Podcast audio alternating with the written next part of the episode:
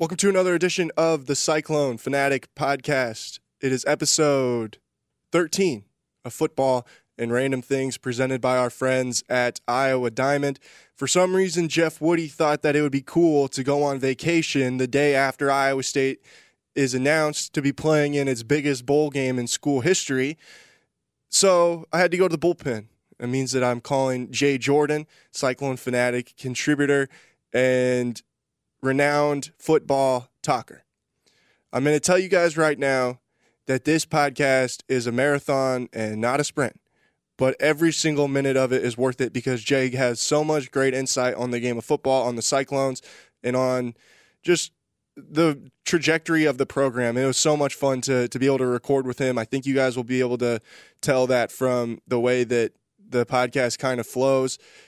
It it, it was just like football and random football things. It is all football for a really, really long time. I don't even know exactly how long it is yet because I haven't been able to put it all together as I record this intro. But I know that it was fun to record. I know that I think, or at least I think Jay had a lot of fun recording it as well.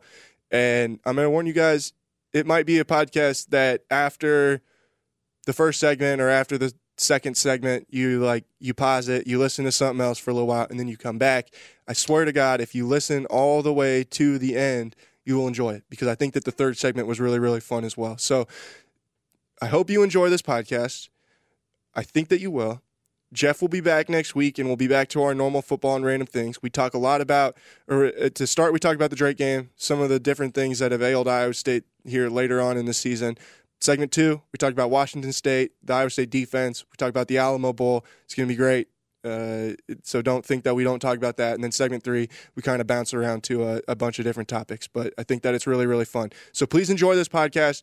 We'll get to it right here in just a minute after a quick word from our friends at Iowa Diamond. This is Iowa Diamond President Chuck Kuba. After 20 years of serving engagement and wedding couples, I can't help but reflect back on the thousands of wonderful folks we've helped and ask myself, how can we be so lucky? Is it our incredible ring selection or the quiet, private atmosphere? Then came the epiphany. Out of all the people in the world, we make you feel like you are the most important people in the world. Because at that moment, to all of us at Iowa Diamond, you are. Visit us at iowadiamond.com or in person anytime. You'll see what I mean.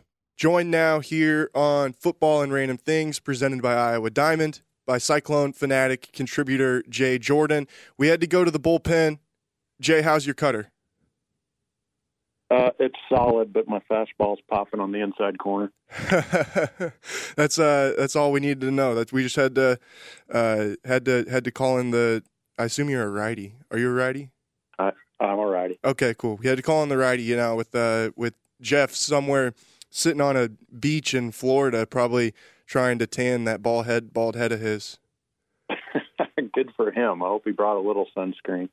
Yeah, I, I hope so as well, or else he's going to look like a like a tomato when he gets back. But um, all right, so we're going to start this off with a little conversation about what happened on Saturday at, at Jack Trice Stadium, and I don't know how much there really is to take away from the game. Just when you think about the field conditions and, and everything that was kind of going into it, but are you at all? Uh, I'll start here. Are you at all discouraged by the way that that Iowa State played on Saturday? Depends on the context, I guess. The this not discouraged in in what was accomplished this season, winning eight games in the regular season. Um, I think is a great step forward. It's the expected step forward. I think both of you and I, when we talked before the season, said eight and four. Um, that might be the only prediction I've ever gotten right, but um, but I'm I'm not discouraged in in that. I was very disappointed in, I guess, the preparation for it. Um, it looked like, well, there, there's a very, I mean, you, you know this, there, there's a very uh, limiting factor, right? Yeah. The, the field was like ice. Um, and so there are just certain things that you can do that Iowa State should have been able to do and pivot to, and they just just didn't, uh, while the other team did and uh, that was disappointing to me. Um, at the end of the day, they did just enough to win, uh, which I'll, I'll take. But it was it was not a stellar effort all the way around, and then you throw in some of the injuries that popped up.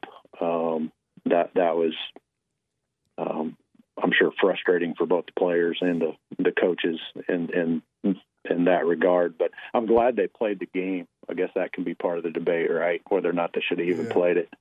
Um, I'm glad they played it. Got some guys out there, put them in an adverse circumstance, which pays dividends down the road. So I was okay with it from that standpoint. Yeah, and I think that that's really. I mean, I, I you know going into the game, I I thought it was kind of. I I don't know. I I was just like, what? I guess what's the point? And especially once you get into it, and Bryce Meeker gets hurt on Iowa State's first touchdown, then all of a sudden Marcel Spears gets hurt. I, I'm just kind of looking at Chris and Rob, and I'm like, what are we doing here? Like, what what's the what's the point of this when you're already bowl eligible? I know that you can get nine wins in the season and all this stuff, and I and I get what you're saying that you're you're glad you play the game, you want to play a 12th game, but once all of a sudden you see these guys getting hurt, you see how terrible the field looks. It it just didn't feel like there was really all that much to gain, and I guess coming out of Saturday, I don't know what Iowa State got out of that, especially when you consider the fact that they weren't even able to get any of the the young guys on the field, which was what to me, I guess, seemed like the biggest positive of it. Yeah, I think that was the positive. I, I, I still think that that was probably the intention um, going in, even with the bad conditions. Um, I felt like you know he had the classic David and Goliath matchup. You Yeah. had uh, you know Drake fired up, ready to play.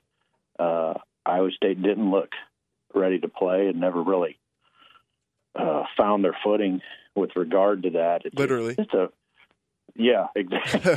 Well, and you know, and that, that that's a part of it. I'm not not going to write specifically about that game. Uh, super impressed with uh, Drake's plan and the way they prepared uh, for the game and for Iowa State. It's just look when it's when it's muddy like that, you really only are going to go one direction, and that's forward. And if your your defensive and offensive plans aren't geared to go, going forward, then you're going to have trouble if you're going to try to make cuts. And we saw one team do that, and one team stubbornly try to do what they do on a well-footed field, and um, that that was that was a bit maddening to me. It's also just a weird dynamic, and you know, I would have loved to have had Jeff on because uh, maybe he's played in a game like that uh, as well. Uh, in, in my playing days, we played a game like that, and um, certain. And this isn't a knock on anybody because look, it sucked. What was it like in the 30s? Yeah, something like Temperature-wise? that. Yeah, it was like 35 or Okay, right around there. and it's and it's precipitating for 75% of the game. Yeah.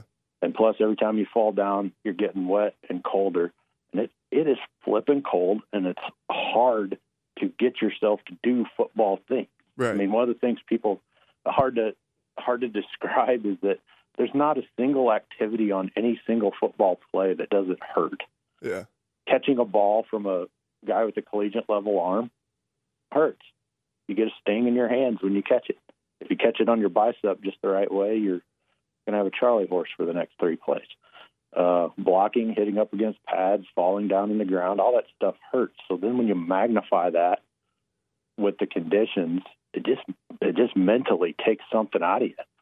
And uh, there are certain guys who are just love it, you know, who are just grinders. They they play well. Speed's probably not their their forte and there's guys who just just flat get after it and are, are good in those positions. And sometimes it's hard for a staff to say, "Well, I'm going to put in a backup here uh, because they think they're less talented." When under those conditions, that guy might be more mentally prepared to play. Right. You know, you know, like Jake Hummel came in. Not that Marcel was playing bad uh, or anything, but Marcel got hurt. Jake came in. Jake played a really good game. He was a mutter, is what I used on Twitter. Um, Jaquan Bailey played, made a really solid game, his best at least in the last uh, two or three weeks. Uh, wasn't affected, came out, played really strong. Um, you know, David's always game, Montgomery. Uh, but it's pretty clear Brock had no interest in playing. Um, Uh, Hakeem was playing hard but struggling with the conditions. Yeah. Um, I would have expected to see our tight ends be uh, really utilized heavily in that, and they weren't. But uh, it's just a just a strange dynamic, uh, strange game to begin with. They didn't accomplish what they needed to or wanted to with the young guys. Um, that's okay. They they had to win. They needed to win, um, and they did just enough to do it. So I'll just kind of take it. We'll put it on the shelf, and Right. then just kind of, as Iowa State fans, forget about it. I think. Yeah, that, it was. I was kind of thinking about this during the game. It's it's interesting to just the guys that you were seeing struggling with it with the conditions the the most, and this almost makes you wonder if this is maybe why Drake uh, didn't struggle with it as much. Not not that Drake doesn't have any guys who have elite level speed, but they they just don't have as many of them as what Iowa State would. You think about a guy like Kene Nwangwu, uh, Tarique uh, Tarique Milton, guys like that. I mean, Kene had I think three kick returns where he came one cut away from probably taking it to the house, and each time when he tried to make that cut, he slipped. And it's like the those guys that have that really high level speed when j- they they try and put plant that foot in the ground and take off at that same speed, and they, you just couldn't do it in those conditions. And you know the other guys, the I, I think about a David, uh, a Deshaunte Jones. I think that he played a, a pretty good game. Those guys where it's just like they put their foot in the ground and they run, and they're not you know they're not out there trying to make anybody miss or anything like that. They had a little bit less trouble with it. Some of those Drake guys, I think, are in kind of kind of that same sort of mold, and it it was just a it was not a an elite speed type of game. This was a we're gonna go straight downhill and uh, and just take it straight down the the seam or straight vertical anytime that we touch the football. Yeah, and I think we learned something about uh, football fundamentals. Uh, and I, I write about this a lot, at least in, in passing or read between the lines stuff. But there there are certain techniques, uh, leverage being the, the primary term, where we're looking at the, the guys on the Drake defensive line were smaller than our offensive linemen. But that, that size advantage can be negated if you have solid leverage. If you're lower, uh, your hands are in the right position, and uh, you move with a strong base underneath you. And those guys played very fundamentally sound uh, in those, con- which is what was called for in those conditions, and were able to uh, negate the size strength advantage that the Iowa State players may have had. With they did it. Um, with go ahead. with uh you, you mentioned having that that strong base just at the offensive line isn't that especially difficult in a condition like that just to get a strong base when you i mean you take a step and it's like your foot slides around for a foot before you can even get it planted into the ground Yeah, if you're if you're overstriding and you're leaning, absolutely. Um, if you've kept the base underneath you and you're taking the the shorter, uh, choppier steps that that are necessitated, uh, really, with, regardless of what the the field conditions are, uh, then yeah, not so much. You, you're going to keep your base underneath you, and you're still going to slip. Uh, you're still going to have have an issue or two. Um, but if you're just straight drive blocking, you should be chopping your feet uh, through that drive once you have have contact and have your base underneath you. Otherwise, you get thrown. Uh, we see that a lot with the Iowa State offensive line. I wrote a piece, you know, back in the spring um, about that regarding the 2017 line. And if if you're if the way you know your fundamental way to play is is taking a long stride, trying to push off, uh, and leaning to do that, then yeah, you're going to have a heck of a time in those conditions. But there's a way to combat it. The conditions were the same for both teams, yeah and that, that's one thing to come back is we can use it as an excuse for the Iowa State uh, folks. But Drake did a much better job of dealing with it. Uh, had their players uh, prepared for it and or using techniques throughout the season that um, were more solid for that. But uh, that that that's just kind of a football one on one, something you practice every day, and something you have to have to bring to the table. And it's it's actually a great emphasis point going into the um, into the off season, into the spring. to emphasize and, and trying to get this offensive line better to be better. All right, so I really don't want to talk about this straight game anymore, and I will say we to everybody listening, we are going to talk about the Alamo Bowl uh, in the second segment, but. Uh, let's just talk about some of the other overarching things from the entire year. You and I did, I don't even know how many podcasts in the spring and summer, probably like four or five, maybe even six, just going yeah. going through some of our you know some of our concerns, some of our different things that we were thinking going into the year. Let's talk about that offensive line first. Compared to what you expected from them going into the season, how do you feel about them now on December third uh, with twelve games under their belt? No, uh, worse.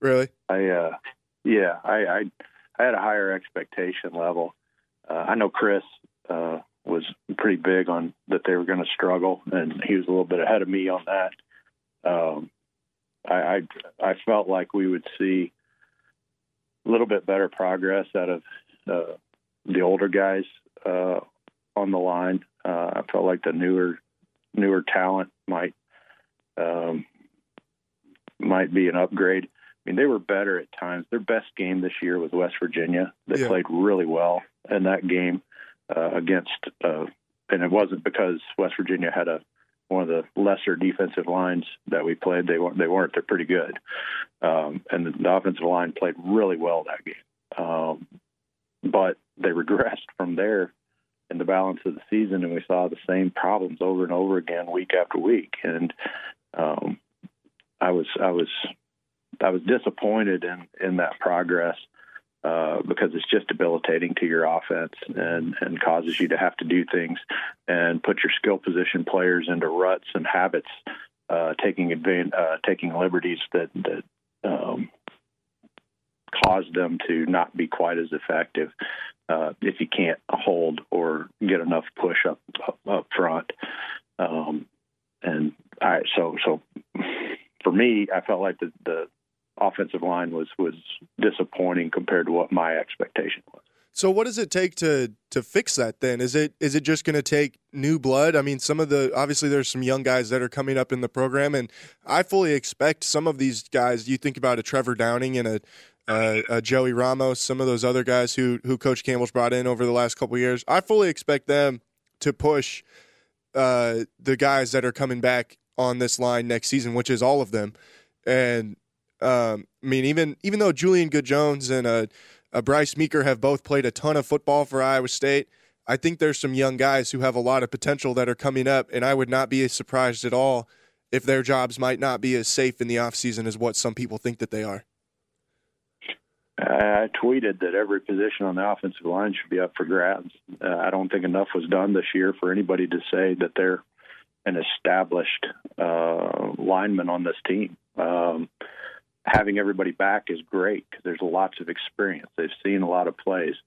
Uh, but if but if success has been wanting, uh, I'm not sure that does. You know, there's a difference between good experience and bad experience. Kansas brought back a lot of people this year too, um, and it didn't necessarily uh, help their efforts. So the fix the fix is is uh, you know really at a very fundamental level, in my opinion. is just continuing to drive and get better fundamentally. There's also a, a, a real challenge for the staff in going to the film room in the off season and saying, looking at each player individually throughout the season and saying which blocks do we ask this guy to make, which ones does he do well, which ones does he struggle at, and how how can we adjust our scheme so that our guys are doing what they're good at more than doing what they struggle with? And finding five guys who are very similar in what their strengths are and then playing to those strengths. Um, at times, we have a tendency to ask them to do things that they're that are just hard for any lineman to do and hard for our guys to do, and then you'll see a play pop and something, and you're like, yes, that was a little bit different. Um, and and I'll use the, the this may surprise you. So so the the best adjustments in the offensive line that I've seen was in 2016. so the best period in the Campbell era that Iowa State has run the ball consistency was the last four games of 2016. We averaged over five yards a carry. That that uh, you know involved some of the landing runs, uh, but it mostly involved David Montgomery taking over mm-hmm. uh, at the running back position. But that line, you know, was pieced together. We were dealing with um, you know, who was it? Uh, Sheda. Yeah, Brian. Uh, uh, Brian the Shredder Sheda. Yeah, and Scoggins. Uh, and, Nick Fett. And Nick Fett. Okay, those yep. three guys in particular. Those three guys had limited skill sets, and Scoggins is my best example here for what they did in 2016. So for eight weeks, they tried to run some of their power running plays with some drive blocking or some uh, folds fold blocking, which forces a, a, point person, usually a guard, to to hold and pin while uh, a tackle or a center is folding around you. Um, and Scoggins just was not capable of drive blocking. He would get driven back into the backfield uh, in almost every circumstance uh, when those plays were called, and it made it difficult to move the ball.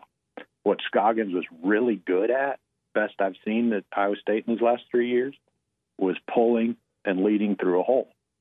Julian Good Jones was terrible at it. Couldn't find his guy, couldn't make the adjustment to get to him in open space. But Scoggins had great feet, and he was really good at finding the hole and then finding his target when he pulled through. So they started running, like for instance, the landing run play. Right?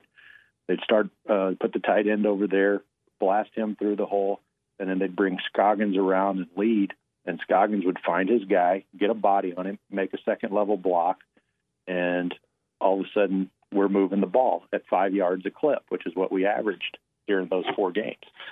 And um, he was really good at it. The staff saw it, and they started using him in that way during in the run blocking game.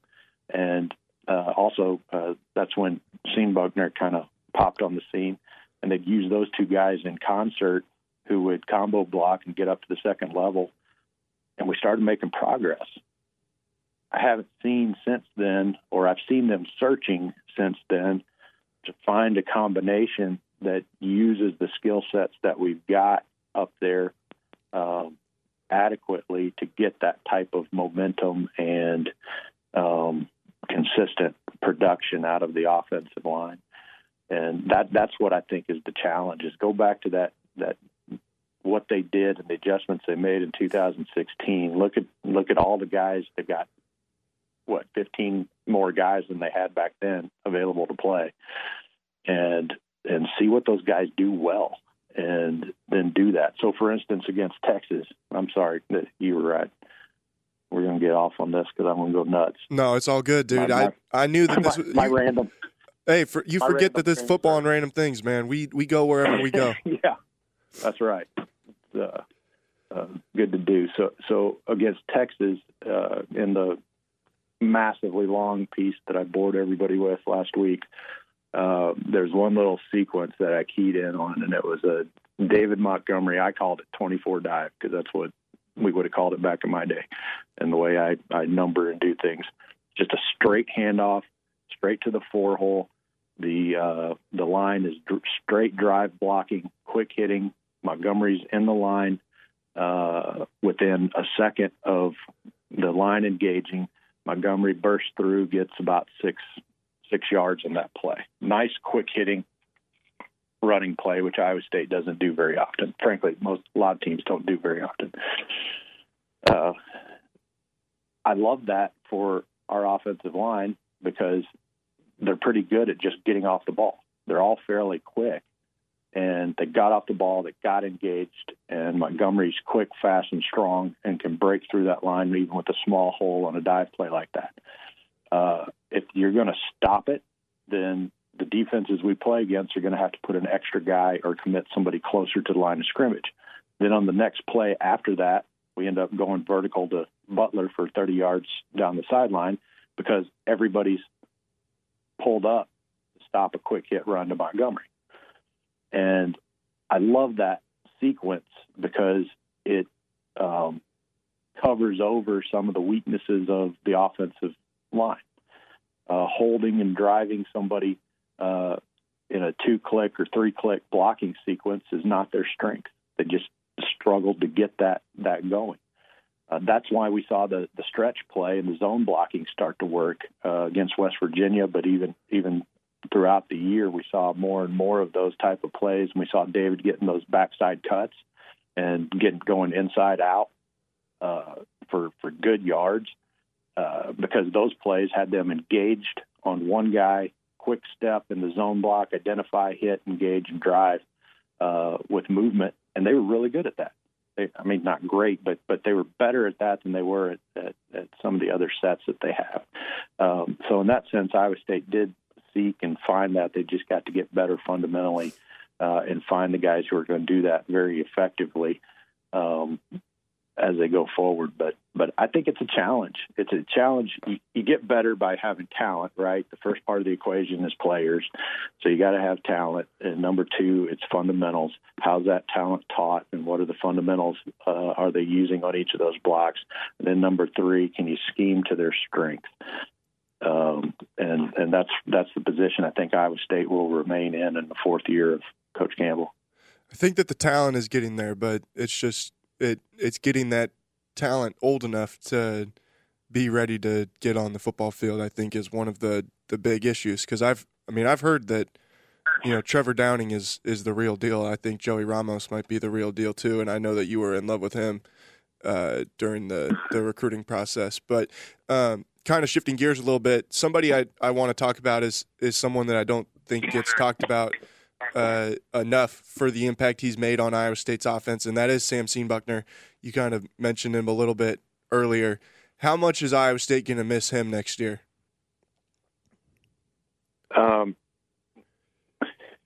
well, my my my bottom line hope is we've got somebody waiting in the wings who's going to be just as good. I think it's going to end uh, from from everything I've ever heard. I I from what I understand is that in a best case scenario, it would probably be Dylan Soehner that that that would kind of fill that role, which he's a lot. I mean, all of a sudden you go from Sam Seonbuchner, who I don't know how tall he is, probably six foot six one, to all of a sudden having a six foot eight guy at 275 pounds as your uh, as your fullback, which I would say he's got to be the biggest fullback in the freaking nation.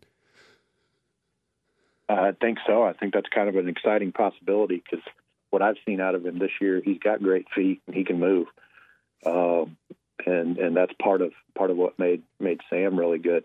Like I, I wrote easily in quick hit form uh, for the last two years about how solid Seonbuchner's been and is, and if he's given the opportunity to uh, get to make second level blocks or, or blocks on pulls, he's just really solid. He he makes errors like everybody. He gets beat occasionally, but not very often. His uh, his fits and fundamentals uh, and and toughness were the best on the team, and uh, he just he's a hammerhead. Loves it. You know, started out as an outside linebacker, which was a great training and fit for what what he did because fullback and outside linebacker are kind of the same. Uh, so you see guys make that transition often.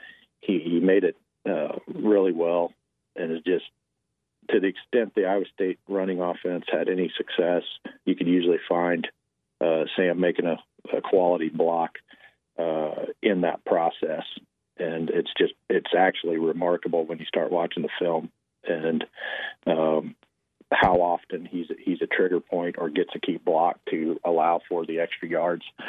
And and yeah, if they're not able to replace that, it's going to be um, another setback or another challenge for the staff to find a way to work around that. Um, but he certainly fit what they wanted to do, and I like the idea of Soehner uh, popping in there for him. Uh, and that'd be a good. That'd be. I've, I've been wondering kind of what his role is going to be because they don't seem to be committed to using him in the passing game much. Mm-hmm. If that's his role, then uh, then I really like that. That's got great possibilities.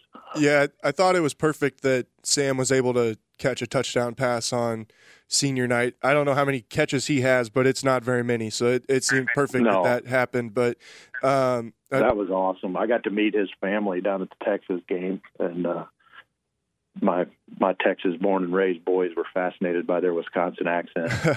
uh, but they're they're great people, and uh, and Sam really really gave a lot during his time uh, as a Cyclone. He, he's he's underrated uh, highly valued. I, I assume in the room and uh, and among the coaching staff, they they were uh, they thought he might have been one of their more productive players. Uh, two two points. I, I was listening to Pardon My Take last week, and Kirk Ferentz was named their uh, football guy of the week, which obviously we don't talk about Kirk Ferentz on here very much, but he he made a point talking about fullbacks because those guys are enamored with fullbacks, and uh, he he called the fullback position the the graveyard for failed linebackers, and I thought that that was the the just the perfect way to to explain that, and it really, I mean, it, it kind of described Sam to a T. But the thing with Dylan Soehner that I think will add a new dynamic to the offense, I think that he, you know, you bring up he's got good feet, he can move really well. As big as he is, it's kind of surprising. I I know that Adam Gray and I talked a lot about how it almost made you wonder when he got on campus if they would try and maybe move him to tackle, which I from the beginning they've said no, this kid is a is, is going to be a tight end. He's going to play the that F position because he can really really run from everything I've ever been told. He's I think he's one of Iowa State's best special teams guys at that size, which is pretty remarkable. And uh, I think that he can even add a little bit to the passing game out of that position that maybe Sam was never able to. Yeah, and and that'll look. We saw the uh, what's what's the right word, Jared? Resurgence, maybe, of the tight end in the passing offense. Though can, I still can, wouldn't call it. I was gonna say, can you can you resurge from something that uh, was basically non-existent after EJ Bibbs' yeah. career ended? It's like the rebirth of the the tight end position at Iowa State. That might be Re- a good word. Rebirth, rebirth, maybe, but we're we're we're just, I mean, just barely ticking over the line of that. Uh, we, we at least had a tight end catch, I think, in every game this year, um, or close to it. So uh, there was at least one. And, you know, you and I have talked about this uh, on pods and, and, you know, off air. Um, and I've written about it occasionally, but um, good grief, we've got some talented dudes. Yeah. Uh, and there's an opportunity with the tight end to to be really effective in in our offensive sets, and I, I would like to see a much greater commitment to that. And with Soehner, Allen, and and Kolar, uh, I think I think that opportunity exists to make it more of a a more significant threat, and they would have to make that type of commitment in order to use Soehner uh, in that role. But it, it makes all the sense in the world. I mean, Sam's touchdown catch, and I think he had a you know, they tried that shovel pass to him, um, and those that that inclusion I think was an honor to Sam, but I also think they were experimenting a little bit for what they might might look like a little bit uh, next year. But I, I think that's a great wrinkle for them to experiment with using the spring and add to the arsenal for next year because.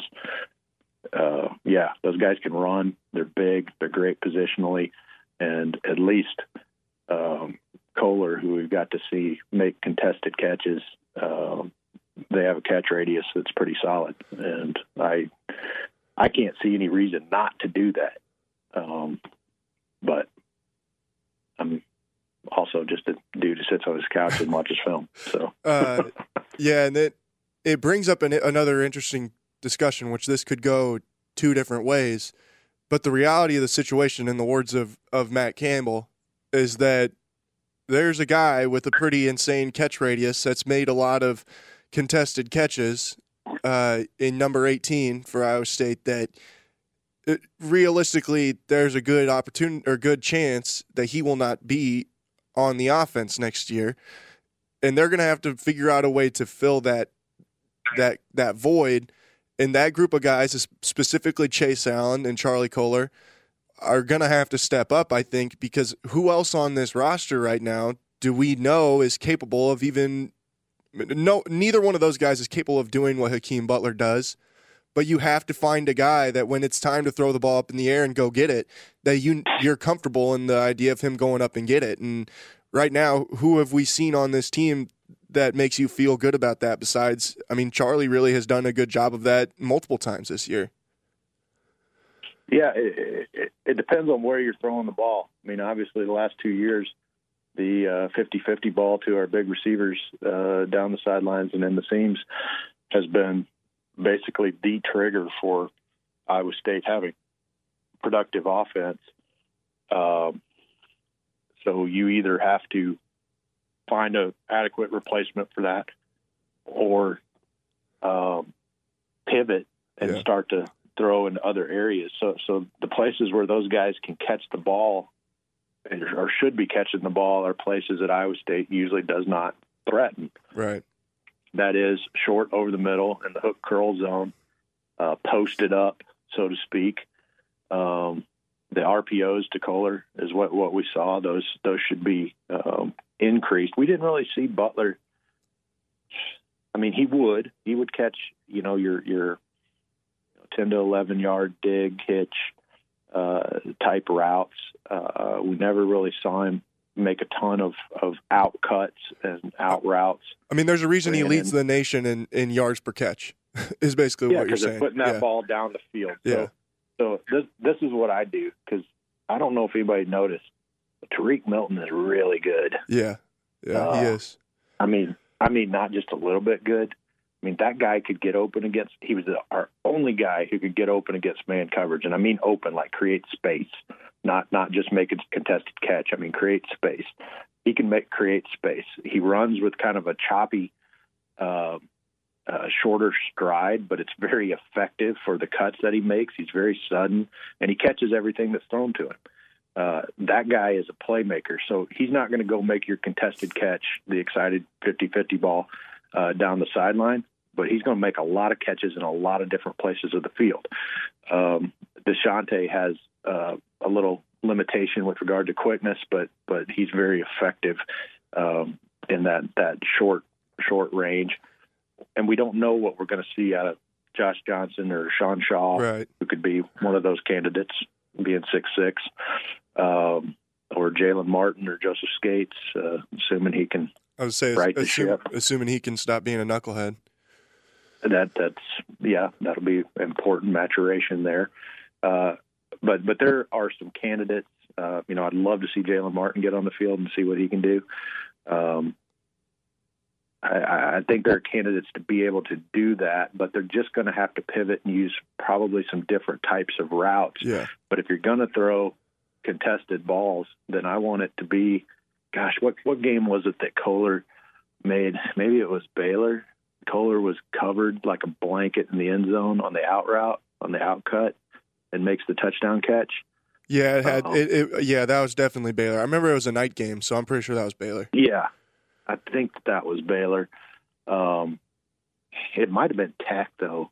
I'm trying to remember, but he uh, There's the one when he stood up That- and and threw his arms up in the air like he just got done going over the pommel horse or something in a gymnastics Yeah. meet.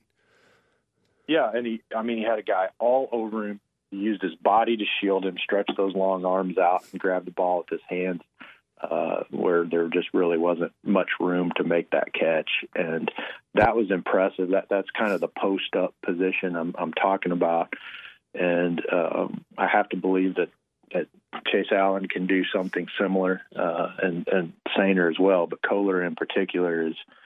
Uh, am I pronouncing that right? Is it Kohler or Kolar? Yeah, it's Kohler. Yeah, I I think it used originally they put it down as being Kolar, and then I think uh, he went to Mike Green and was like, "Yeah, you say my name is Kohler, just so you know," and it was wrong on the Okay. website. All right. Well, uh, I, I never know though because those uh the coaches it is it is crazy how I they say everybody's name different and it's like each guy says it in a different way like uh Matt uh, or Eli Rashid says uh Matt Leo uh other people say you know obviously I think most people say Leo I think that it, it probably is Leo and Eli Rashid who's his coach says Matt Leo and uh Tonga Moya I mean instead of Tonga Moa I I never know how some of these guys' names are actually said because the guys who are around him the most don't even say their name right sometimes. Yeah, we'll, we'll just go with numbers.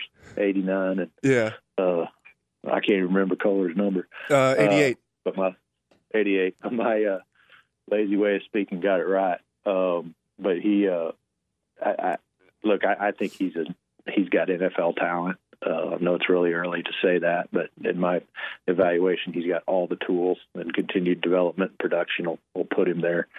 Uh, but they're th- those guys in different areas of the field. If Iowa State will have to attack differently, um, and and they'll they'll have to retool. That's kind of the point of that that long diatribe uh, in the part one article was was there's some things here.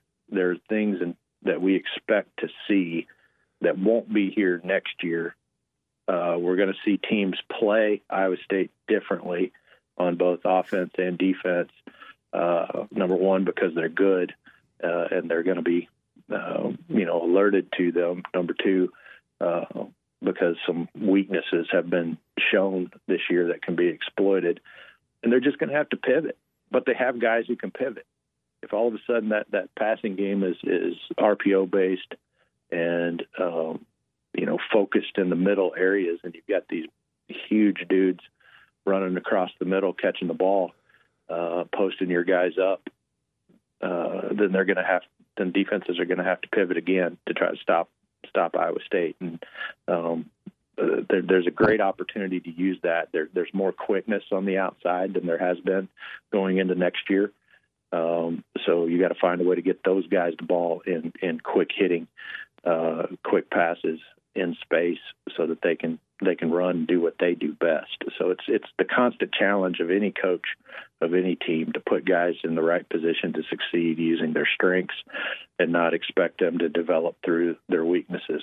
You develop their weaknesses to make them more complete players, but everybody does something really well. You know, like if you ask Jeff, what is what did Jeff do the best as a player? What do you think he'd say? I he ran downhill hard. I'd say probably ran downhill hard. He was a hammerhead. Yeah, he ran into people with leverage, and uh, that's what he did good. So it wouldn't be fair to run a bunch of toss sweeps to Jeff. Uh, I don't know, man. I had a lot of success with that on my NCAA football dynasty while I won three Heisman trophies with him. Good grief! Does he know that? Oh yeah, I've, we've talked about that a bunch of times. Does he get embarrassed? no, he thinks it's he thinks it's funny. We've uh yeah, I've always I've always told him that, but I think that they might have made uh I, I definitely think they skewed the speed ratings though. We've talked about that before too. They made him a little bit faster than I think he probably really was. Yeah, well, uh you know, if you're going to run on the edge like that, I guess if you get the edge, uh, uh, the contain blocked, then then it really doesn't matter. Running downhill works just as well out there as it does inside. Yeah, but that was his skill set. You weren't going to ask him to to make a chair cut like Montgomery does, right? Uh, to get open and get yards, uh, because that's not his strength. It's not that he can't do it. It's not that he can't get better at it. It's that that's just not utilizing Jeff Woody as a running back in the proper way. Um, it's it's the same with with every every player. Very rarely do you have a player like Montgomery who can adjust to the play call and the style and be effective uh, right. throughout the the range. Uh, you've you've got limitations, and you see that even at the highest levels, even with the the teams going into the playoffs. You know, the highly recruited kids, they all have those strengths and weaknesses that uh, that you try to exploit and, and utilize in the, their best manner. And, and, and that's the challenge for Iowa State. Every year, when you go back after the end of the season, you've got another puzzle to put together. So you got a thousand piece puzzle sitting on your desk, and half of it is uh, blue sky, and you've got to find those pieces uh, that fit. And that's that's the challenge and the the fun. I think that's what drives guys like Les Miles to want to get back and Mack Brown to want to get back into coaching after they've left it is they like putting together that puzzle, and uh, that that's that's that's the challenge that I love. You know, just just doing the writing and having the great opportunity you and Chris give me to, uh, you know, talk and write on this is is what what am I really doing there? I'm really just looking at the puzzle pieces, looking at the puzzle and how they fit together, and trying to suggest ways that or or inform ways that either uh, the pieces didn't fit or the pieces could fit better uh, in order to see Iowa State continue to to win and progress. And and you know, I, I wrote I think the baseline here. I think if nothing else this season, we just set the baseline higher. Uh, the you know, we won one more game than we did the year before, but I think the competitiveness, the position, and the quality uh, of the games that we were playing in, uh, the comeback from the disappointing start, all of that sets the program up at a higher level where they are legitimately um, placed in that second tier of the Big 12.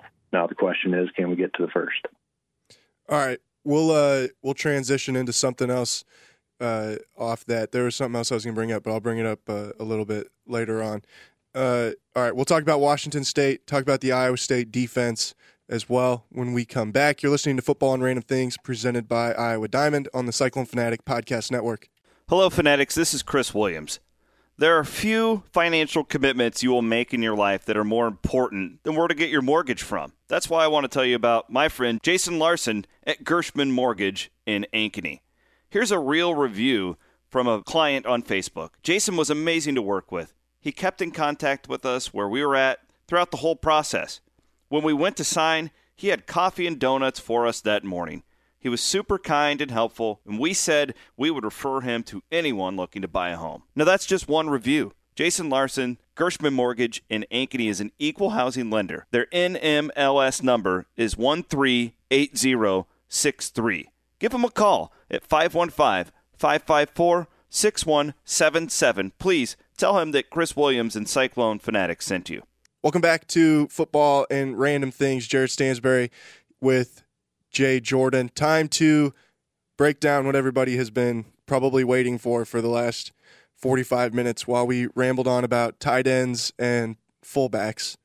Definitely didn't see things going this way, but that's because this is football and random things. All right. December 28th, Jay, the Alamo Bowl in San Antonio, Texas, against Washington State and Mike Leach. First things first, you're a Texas guy. Will you be in San Antonio? bought my tickets yesterday. There we go, man. dude.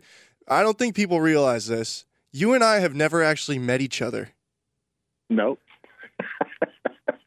well, it will it's finally strange, happen. It? it? will finally happen. We've yeah. done all these podcasts, and I, we'll finally get an opportunity to meet face to face. Yeah, down at the Texas game, it was great because uh, I got to see Chris, and that was the second time I've gotten to spend a little time with Chris, and that that, uh, was good face to face. And you can get me off the record and realize I'm not quite as big of a nerd as I sound on oh, podcasts. Dude, we writing, love it. But, we love it. But pretty pretty close. But it was neat to be able to walk around and just shake some hands and, and just see uh, other cyclones. So this will be even because there'll be even more uh, down there at this. So uh, there's no way I could miss it. I got the whole fam coming, and uh, it'll be be cool. So so go ahead, ask ask the questions. I got a couple Washington State notes. Man, I've I've heard about the legendary uh, breakdown session with drink glasses and beer bottles on the bar with, that you and t- yeah. Chris had in in Dallas. So you have to promise me that that we'll get a, a reprieve of that before so, before I go anywhere sure. else. And some, yeah, it doesn't take long. Uh, Keith Murphy grabbed me, or actually I grabbed him because I just wanted to shake his hand Keith's when we were guy. at the at the tail. Yeah, at the tailgate he asked me. He walked into the bear trap, of asking me a schematic question. uh, but, uh, yeah, I actually in the the article part two, which I think is going to drop today. I'm not sure when Chris has that scheduled. Uh, you'll you'll read a reference to and see actual film of what I was describing at the bar with those beer cans. There we so. go. There we go. Awesome. All right. Uh, so I think that this game is really interesting, and it's not just because of the fact that Mike Leach is an all-time college football character, but this this Washington State offense is really similar, I think, to what Iowa State sees on a weekly basis, and that's where I think Iowa State comes into this not exactly at a disadvantage compared to a lot of teams that will face that offense, especially in the Pac 12 because of the fact that these are the kind of offenses they're playing against all the time. Is that am, am I off base on that, or, or is that something you would agree with? You're and everybody else are slightly on base. It's overstated though. Okay. Uh, because so Mike Leach is not the original. Hal Mumme kind of created the air raid, and Mike Leach was on his staff and assisted in doing that, and kind of the uh, you know godfather of of the air raid in offensive circles. Uh, but what we have in the Big Twelve are adaptations okay. of the principles. Yeah. So Lincoln Riley, um, eh, Holgorsen to some degree, not not completely, but Lincoln Riley and Cliff Kingsbury are your two closest. So the fact that we play OU and Tech um, every year gives you some baseline for what you're going to see. But there are some some differences. Mike Leach is much more pure uh, than than those two guys guys were, but uh, you're going to see super wide splits from the offensive line that create space. You're going to see four wide, receivers on every single play, at least four. Um, and you're going to see the ball come out of the hands of the quarterback quicker than any of the teams we've played. And those are all problematic. Those are all what challenges defenses uh, when going against the offense. But if you just remember, it's about space, options, and quick delivery. Um, that's what it is, and that's what makes it hard to stop. And Leach is is as good at it as anybody, especially when he has a guy at quarterback who can who can manage it well. Yeah, like it, it was it was interesting yesterday after the game was announced. There were some other media members. I can't remember who it was that brought it up specifically. I'm not going to throw them under the bus, but uh, they said something along the lines of if Washington State's going to go out there and throw it 60 or 70 times, maybe that'll give Jaquan Bailey a chance to to break the sack record. Which to it brought just like an idea into my head. I was just like, man, knowing what I know about Mike Leach in this offense, I can't imagine that Gardner Minshew has been sacked that many times, and he's only been sacked 11 times this entire season.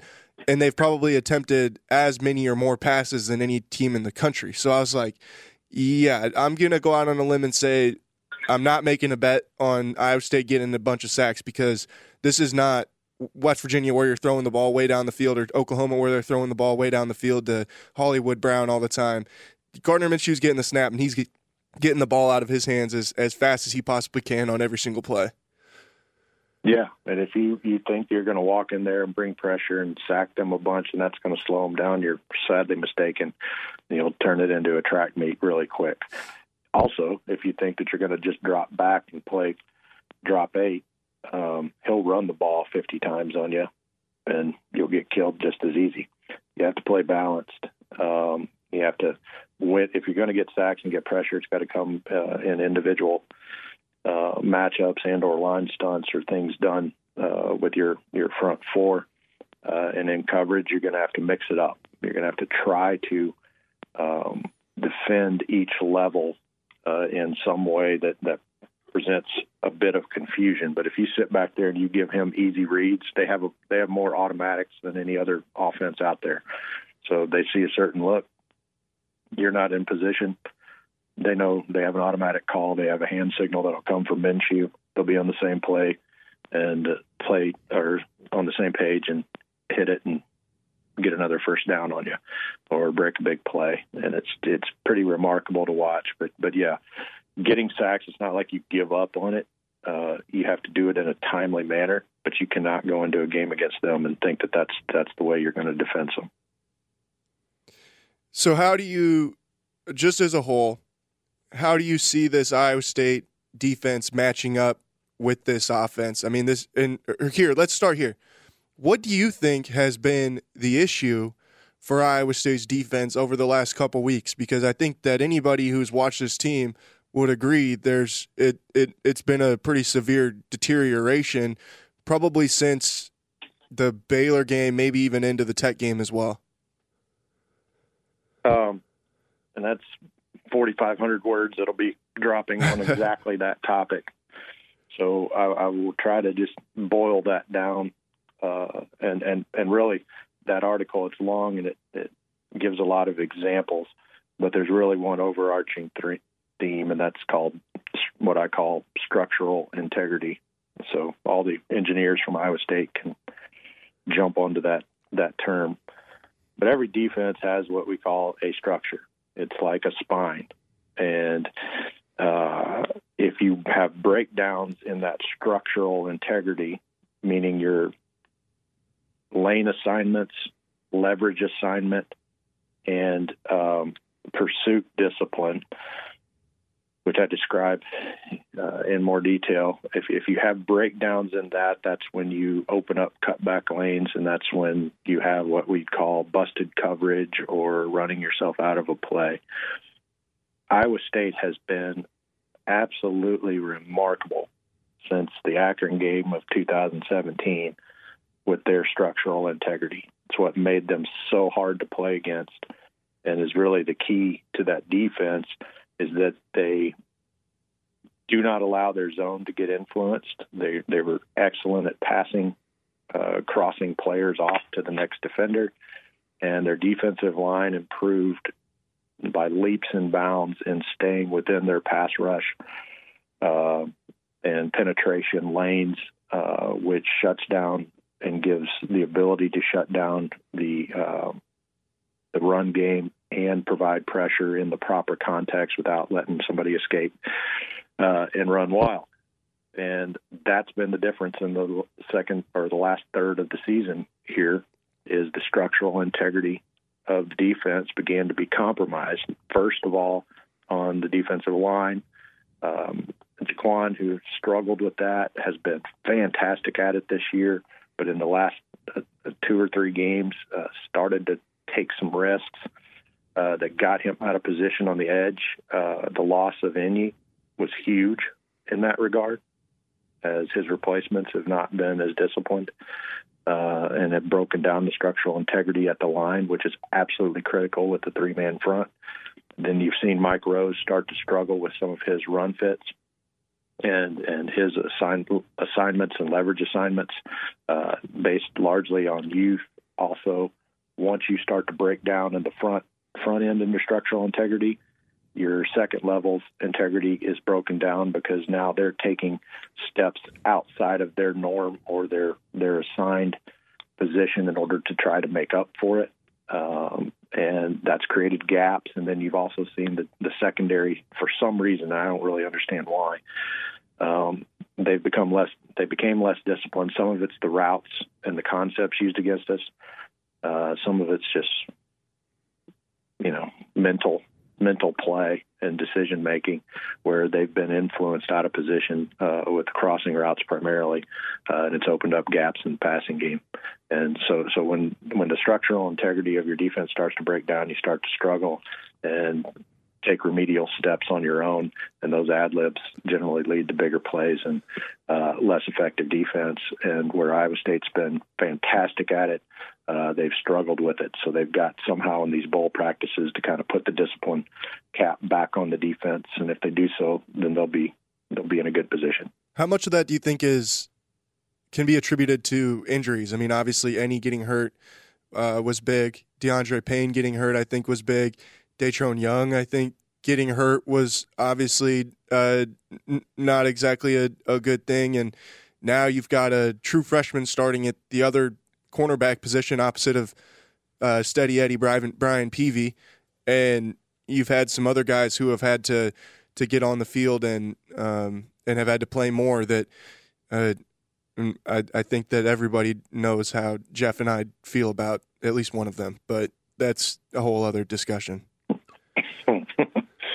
Is that one that pops up in our conversations? Yeah, yeah, once in a while, yeah. Uh, but uh, yeah, I, I think a great deal of it. I mean, it, look, that, that that's part of. I was trying to think, you know, early in the year, how we were kind of stunned at how many guys were playing. Yeah. On defense, you know, at least a few plays, and I know that part of that, part of Iowa State is kind of wilted towards the end of the season. Um, in in each of Matt Campbell's last two years. Uh, they get tired. Uh, they look tired. Part of it can be attributed to that. So I thought a lot using a lot of those players uh, was aimed at trying to um, combat be that. fresher longer. Yeah, yeah, yeah. But um, but now I'm starting to think maybe it was just more. Let's get these guys some real world experience and try to build on some of that discipline in case those injuries do pop up. And, and I, I think that's been a been a large part of it. Uh, I mentioned it on the on the defensive line. Um, but but but yeah, they, the further down the depth chart you go, the less discipline there generally is, and that's usually not because that's not any knock on the kids. That's a it's a talent and experience thing. Um, There's a reason and, that they're further down on the depth chart, basically. Well, uh, there is, and a lot of times the difference between a guy is not this guy runs faster or this guy benches more in the weight room. Uh, the difference is does this guy know what he's doing? Right. And will this guy keep the structural integrity of the position and carry out his assignments uh, effectively or as as called? And generally, uh, in a lot of circumstances, that's exactly the the the reason there's a first team and a second team guy is is that difference is the preparation difference the mental approach to the game more so than athletic or pure pure football talent and um, I, I think we've we've seen that we've got good depth uh, but anytime you've got to rely on your depth you're going to be more vulnerable than when uh, you've got this the same same 12 guys out or same 11 guys out there and um, I'm confident that that had something to do with it um, but, but but all of that can be can be coached up. Yeah. And and I think that's what's so important about being in a bowl game. You get what? What do they get? Ten. I never went to a bowl game, so I don't know how many practices they get. Uh, yeah, it's like 10, uh, 10 or twelve or something like that. I, I can't remember exactly yeah. what it is. That's ten or twelve more chances to get more disciplined and to bring players further along, and it just helps in a de- developmental program and um, I think Matt Campbell will have his guys, or John uh, Heacock in in, partic- in particular will have his guys uh, back in a um, a disciplined mode. But Washington State can scramble you, man. They yeah. they get some, they they can get you out of, off your game in a hurry. So um, that that it's just going to be a really good challenge. That, but one I think Iowa State will be up to. Yeah, and I think one of the positives of all of having to play so many young guys is you look at what Iowa State loses from this defense, and obviously you lose Willie Harvey, who I think has been quietly one of the most productive linebackers in the history of Iowa State football. Uh, you lose DeAndre Payne, who's been really good for Iowa State for three years, and then you lose a four-time All Big 12 cornerback and as of today a, a first team all american by pro football focus and brian peavy but you've also played a bunch of young dudes at the cornerback positions you bring back all of your safeties as well as a bunch of young dudes that have been playing in, at the safety spots the last couple weeks i mean richard bowens was i thought played pretty well in the last game and a half in place of Greg Eisworth. You bring back Marcel Spears and Jake Hummel and Mike Rose and O'Rien Vance, all those guys, and then everybody along the defensive line outside of Spencer Benton. So there's there's going to be a lot of talent coming back on this defense going into next year, and it obviously you you don't want to lose a guy like Brian Peavy because he's been a great player for you for four years. But it's like, all right, at least we know we've got some guys who have played a lot of football for us that are going to be sliding into that spot. Yeah, and I think we, you know, one of those six podcasts talked extensively about the talent, uh, the recruiting. I think it's probably when we were talking about the recruiting classes. Um, you know, and there's some guys that you haven't mentioned who are still waiting in the wings who I think have chances to develop into really solid contributors at all those positions. Our, our defense is talented, and they're they're going to be more talented moving forward. Peavy's the biggest loss there because Peavy affords you um, opportunities to be more aggressive with your other players. Well, yeah, I mean, when and the thing is, teams just won't throw at him. You know, I mean that right. no one will throw the ball his way anytime they complete a pass. You look at who it is that's covering, and you can almost guarantee that it's not Brian Peavy. And to have somebody like that is uh, is a is a huge advantage. Yeah, and um, and look, I, Eisworth Eisworth is yeah, that kid is everything I thought he would be. He had more. He's he's a he, he's a gamer. Uh, he plays with great instinct and effort. I, I really like him. But yeah, you've got Bowens who got better uh, as the year went on. Um, I thought uh, Young was really a surprise to me, uh, and really in in the what do you have? Probably three games where he was kind of the man over Yeah, there. I think he took Uh, over. Well, they moved DeAndre to to the safety spot when, uh, I think that was for the West Virginia game. So then he was there for the West Virginia game, and then when did they play Kansas? I don't know. There was like two games in a After row. Tech. Yeah, yeah, okay. So I think they Datrone started at that other corner spot like three games in a row or something like that, and he was really good. and he was really good. I think you can expect that. Um, you know, Azuna got quite a bit of time over the last uh, couple weeks and uh, did a few nice things. Uh, Anthony Johnson has got great potential. I love his length and size. If he can just develop, and, and it's just a matter of experience with him and confidence, um, he's he's got a chance to be really nice on the corner. Um, you know, without just running down the roster. The, your point is is that we've got talent to take these uh, to take this defense to even a to maintain its uh, current level and, and maybe even be a little bit better. And I, I think that that's absolutely true. I, I can't think of a reason why it shouldn't or why it should regress. Peavy's a big loss. Uh, Harvey Harvey had such a good year. Uh, he was out of position in the middle uh, in 2016 and young, and his development over the last two years has been remarkable to me. And he just had a just a great year. He had some breakdowns against Texas, which I was sad to see. Um, but um, other than that, he, he he's been just a just a fantastic player out there on the edge. And Marcel's great. Uh, they move Marcel around, and you know next year you get Rose, Vance, Hummel, and Marcel still. Um, I think he's a redshirt junior. Yeah, Um, yeah. Marcel will be back. Yep.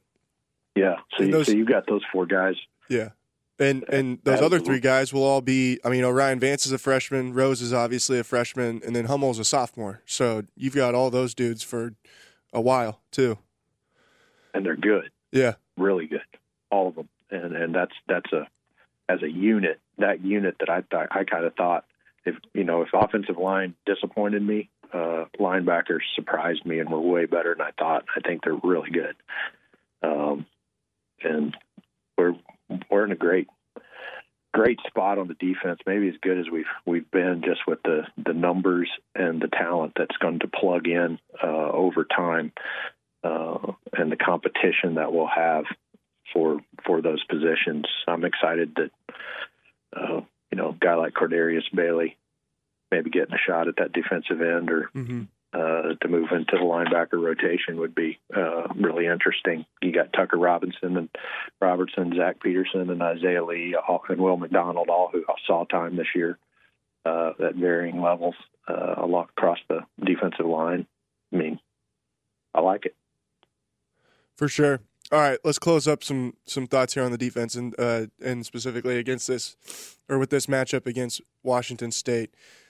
Uh, just as a whole, how do you see Iowa State matching up against them? And do you think that I mean in the the battle of the pirate and who and John Heacock, who we have deemed the professor, the pirate versus the professor, who who do you give the upper hand with a month of preparation? Um, I give it to the Pirates because the Pirates got Gardner Minshew at quarterback, That's fair. and I think think you're going to see.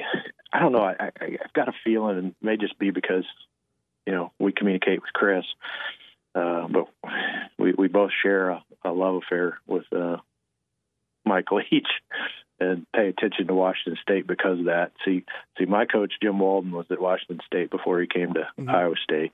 He was he And did so- radio for Washington State for a long time. He did did it for a long time. So I've got an affection and have always had an affection for uh, Washington State, um, just as a as a program. And then Leach going up there makes them even more interesting. So I try to get my eyes on them as as often as I can. So it's kind of nice that last year we played Memphis and this year we play Washington State, two schools that I uh, follow outside of Iowa State fandom. So. Um, so it's it's a pretty neat deal. And this summer, my son attended the uh, uh, Manning Passing Academy, and in his group of uh, player coaches, uh, Gardner Minshew was one of his coaches. So I watched him coach, and was really impressed with his knowledge, preparation. He, he's got his aspiration is to be a coach, In fact, that's why he wanted to go to Alabama initially was because he wanted to learn under Saban uh, for his coaching career, but then chose leading the country in passing over that. Um, I think it worked out got just, for both parties. Yeah, yeah, and he's a, he's a smart kid. I got a just a brief opportunity to talk to him uh, while I was down there, and I like the guy, and I like what he brings to the table mentally, and and that's that's why the pirate would have have a um, have an advantage because uh, Minshew is is really solid at running their offense, and um, while he's not perfect, you're going to watch uh, a good, knowledgeable, experienced quarterback uh, operate a good offense, and that's a that's a dangerous thing. And uh, I guarantee you, I guarantee you, the professor will have something cooked up, um, and it'll probably be pretty exciting at times. But there's going to be a lot of um, we're a lot of bending and uh, hopefully not not as much breaking. Are you were you as enamored by Gardner Minshew's mustache as what the rest of the country is when you when you got to meet him? he didn't have it when I met him. Ah. Uh, he was he was clean shaven, and that that's been something he's he's put on during the season. But it's it's hilarious. I think.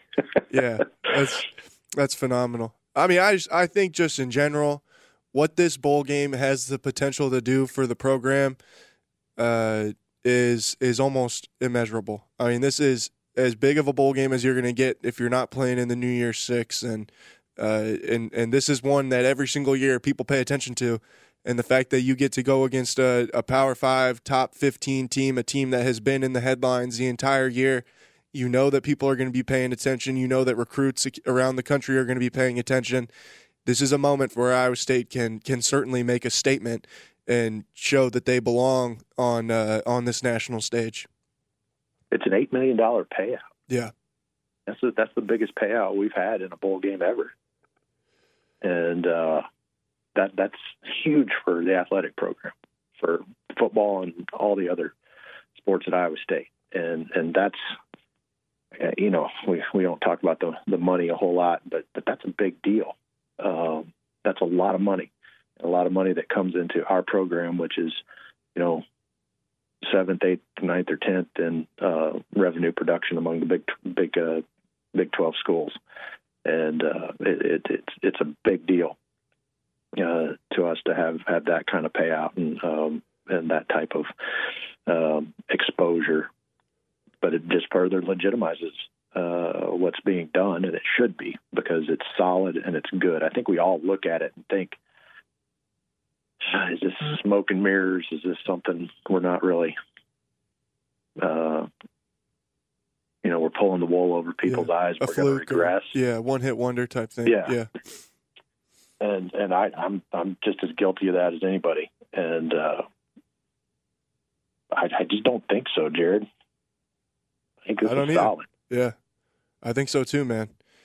I think so too. All right, I've got another topic. I think that can that we that will maybe kind of fall into that same category, and we'll talk about that when we come back. You're listening to Football and Random Things presented by Iowa Diamond on the Cyclone Fanatic Podcast Network. Hey guys, it's Chris Williams. We're in the heart of football season now. And I got to tell you, I feel a lot better than I did a year ago. And I owe a lot of that to Dr. Kruger at the Ames Eye Clinic. Also, uh, their Des Moines location is, they're called Des Moines Eye Care in Des Moines. Same guys, really great eye doctors. I never thought that I had eye problems. I don't really have problems seeing or anything like that, but I was suffering from chronic headaches. I mean, it was nonstop. I always had a headache. And I think a lot of it was because I stared at a screen all day. Dr. Kruger took a look at my eyes, took him about a half hour, and I knew exactly what was wrong. Prescribed me some glasses that now I use while I'm on my computer, while I'm working for you guys at Cyclone Fanatic all day. And man, has it made a difference. I'm even sleeping better. I challenge you,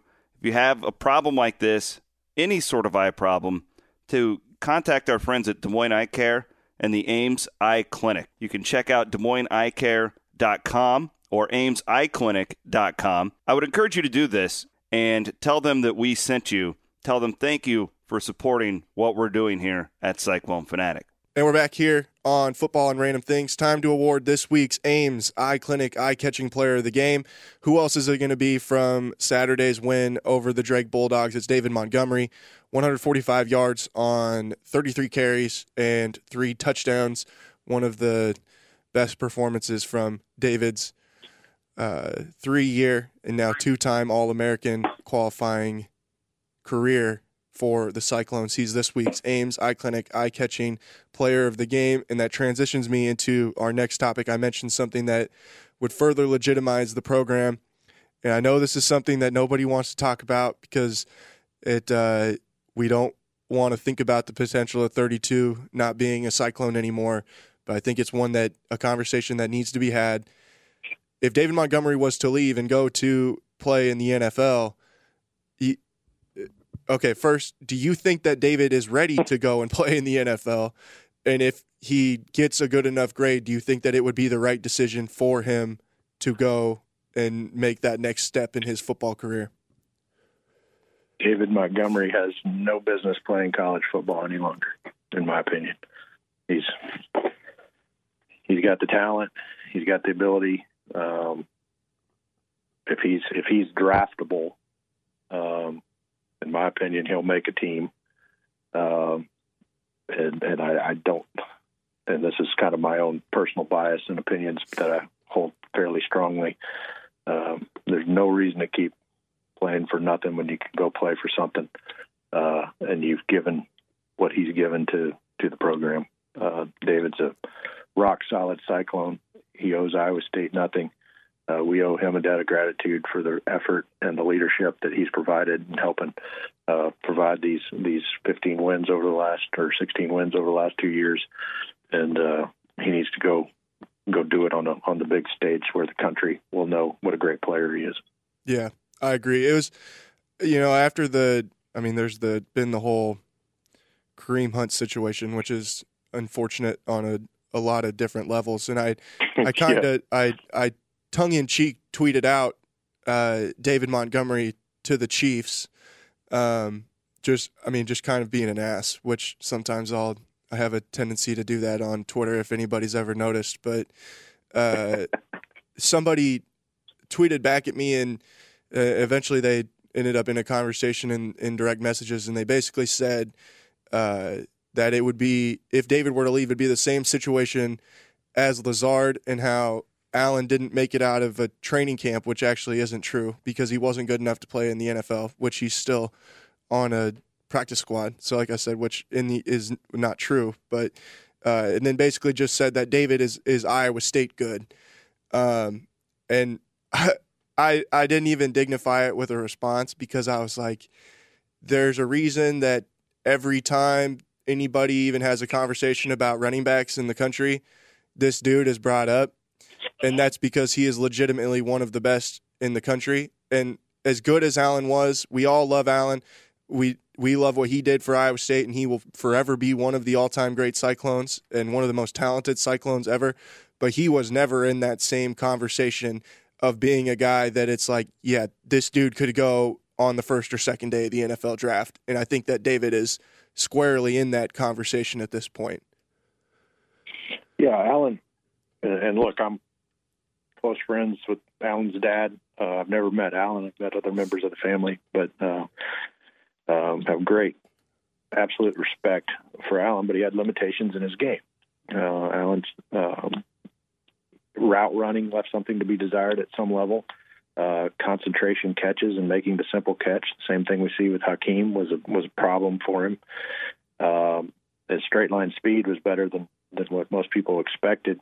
Uh, but its translation uh, and speed and, and, burst in and out of his cuts uh, wasn't quite up to uh, the pro level, even at his size. So, so there were certain limitations and challenges that Allen was going to have, and and I think Allen can work on all those things and work himself into a, a position on an, on an active roster. That's a guy who will but, still play professional football for quite a while, if in my opinion. Yeah, yeah. I, I, I have very little little doubts about that simply because of size and overall athleticism. But uh, he had improvement to make even after uh, keeping his, his senior year. David's the question on David is going to be what's his straight line speed? Um, does he have breakaway speed? Uh, he doesn't. Um, I still expect him to run somewhere in the uh, four fives, four five five range. Uh, but David's um, every other aspect of running back evaluation, i.e., toughness and power, uh, quickness in the hole, uh, vision, uh, pass catching ability, and probably his greatest strength. And you've heard Jeff go on and on about this at times uh, blocking ability and pass protection. Um, he he would grade out and be one of the top backs in the country, and that is what you call a complete package. And a complete package like that doesn't come along terribly often, uh, even without the breakaway uh, straight line speed. There, are, every year there are guys we get excited about who have great potential with huge amounts of speed, and uh, it doesn't translate because it can't do any of those other things. Um, then you have a guy who doesn't have the the, the best. He's a four six or four six five guy, uh, but he can get through the line and he can get ten yards uh, because he can read a block. Uh, he can power through an arm tackle and he can finish a run. And and David does all of those things. I've watched. I mean, look, I'm I'm no authority. Um, certainly not a GM or anything like that, but I've had some experiences in my background with regard to evaluation of talent from college to pro. And um, David checks all the boxes. And yeah, teams will sit and wait on him because running backs are not a premium position anymore. Um, some teams may over overlook him depending on how he tests. Um, but but as long as somebody can wait, uh, when they get him, they'll think that they got one of the better value picks in the draft because because he is he is legitimately a, a pro runner. He's not Iowa State good. Um, yeah, yeah. Johnny Lang is Iowa State good. Yeah, I okay. I definitely agree. I David Montgomery is is you put David Montgomery on any program in this country, he's their starting back, and he's in New York. Yeah, and I think even I mean, it, it, would depend obviously on what the happened with the offensive line, but I think if he was to come back and that line could make strides, he would be in that conversation. Uh, but that's what a the pro evaluators now. will watch. Yeah, pro evaluators will watch his offensive line. If, if your offensive line is really good, you're getting big stats uh, because you're running behind a really good uh, offensive line. Many times that'll be a ding in the evaluation process. But if your line stinks and you're still you're getting collision behind the line, but you're still getting two yards. That's the type of player who's valuable at the pro level, right? Because that's what you have to do on a night in, night out basis. James Conner watched him run last night, right? From from Pitt, yep, uh, yep. and plays for Pittsburgh. James Conner ran like a four six five. Okay, I think he went in maybe the fifth, fourth, fifth, maybe sixth round. Incredibly productive in college, tough runner. Uh, I think David's better than James Conner talent wise, uh, but but similar uh, in the in the type of back that he is. And yeah, the pro guys will know uh, who fits, and, and David's the type of guy who can fit, just like James Conner fit with Pittsburgh. Yeah, I would say it. it if there was ever, if Iowa State was ever going to make a decision where they were going to put something up in the stadium where they were going to put names of of great players, which I I think that they should, and I know that I'm not alone in that conversation. I mean, you think about even a place like Kansas where you look around and there you see Todd Reesing and Aqib Talib and uh, obviously Gale Sayers, people names like that on the wall. Uh, if there's if there's one guy you're going to do it for, it's number 28 Troy Davis. Obviously, it's I mean that's a, a no brainer. But 32 is another guy that I think would would deserve to have his name up there as soon as you possibly could get it up there because he is going to go down as one of the all-time great Cyclones, whether or not he plays a fourth season of college football. I mean, that's that that's my opinion, and I I can't imagine I'm the only one who holds that. Yeah, I I would love to see him come back, see the offensive line improve, and see him have the type of yardage production that uh, he deserves to have. Uh, but but the if you're really doing a deep dive on his actual production versus what production should have been there had uh, certain negative things not happened on plays called to him, uh, I think his production is outstanding. Yeah. Uh, I mean, there's a reason that he's. It, it was crazy, dude. I on Friday night, Pro Football Focus put out a graphic where it, it showed. I mean, this number would have gone up after uh, after Saturday, but he had like he had something like 1,300 yards after contact, and I was like, God damn! Like, how is that? I mean, that's that's crazy. The dude's run for 2,000 yards in the last year, and what is that? I mean, almost 65% of them have come after contact. There's probably another not another running back in the country that's like that. Well, and and then if you take it another step, and you're a moron like me, and you start looking at where that contact occurs and what type of contact that is, it's one. Look, you can get yards after contact. If I break break through an arm tackle at the line through an otherwise wide open hole and take it 60 yards, I've got 60 yards after contact. Right? Yeah. That's not what David had to do. David got contacted two two yards deep in the in the backfield with a defensive lineman hitting him with his pads, fought fought it off and gained four yards for a two yard gain. That's the yards that David got after contact. Let alone the times he got 20 yards after running through uh, multiple players. But but he wasn't getting contacted because he ran into contact. He wasn't getting contacted on the way to a large game. David was getting contacted in contexts where uh, running backs get benched Right. and uh, you're not productive at all. And yet he still made that many yards after contact. In 2016, his 1,100 yards or whatever, 80% of them were after contact. And uh, we saw at least some games this year, West Virginia being a great example, where he wasn't being asked to get contacted or make a cut or move on anybody until he was past the line of scrimmage. And they couldn't contain him at all. Yeah. He was breaking 10 and 15 yard runs quite easily uh, on that. And you put him in that type of situation. Uh, but, but that's what translates to the pro game. Right. I mean, because in the pro game, you're going to get contacted behind the line of scrimmage. You're going to get contacted at the line of scrimmage, and you've got to be able to make those positive plays. And that's there's some scouts and executives out there uh, for one of the 32 teams that is absolutely drooling at the opportunity to get their hands on David Montgomery. Yep. Uh, yeah, we're we're certainly And none of that even Really none of that that even takes into account his leadership, his work ethic, Yeah. and the uh, seemingly solid uh, individual that he is. Yep. Yep. Really gonna miss that guy. Uh, and it makes you really makes you think about the fact that he wasn't a first team All Big Twelve player. But that's a that's another discussion. That's a whole di- that's Uh, yeah. another podcast. Not right even yeah, not even gonna go into That's that whole deal. aggravating. Yeah, because that's that that uh, like I said, not even gonna go to that deal because that that's another thing that'll get us going for probably forty five minutes talking about all the different Yeah. deals. What that, about what's the that? other guy you mentioned was Butler? Yeah, Hakeem Butler. Yep. Who's the, who's the other guy who has potential? In my opinion on Butler is he's got enough flaws that he could benefit from another year of college. I I think so could too. I my only concern, man, is I don't know. I, I Hakeem is a great kid, you know, and I think that he loves playing for the Cyclones.